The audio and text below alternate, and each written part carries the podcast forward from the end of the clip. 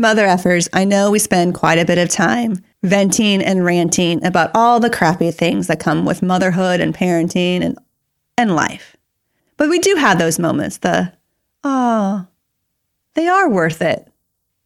And they are. In the end, we love our kids and we'll do anything and everything for them. So I was putting Jackson to sleep, and he is the worst sleeper. Like he still wakes up a couple nights a week, a day, a night. See, I'm too tired. I don't even know how to speak. But it was so sweet last night because I was reading his books and he goes, Mama, night, night, love you. And then he pulled me in really tight and he just snuggled up next to me.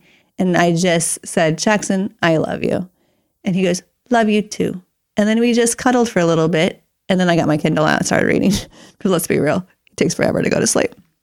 But it was really, really sweet. He is compassionate. And despite the fact that he spent the whole afternoon throwing things at me and hitting me, I love the guy. He's cute. And I cried.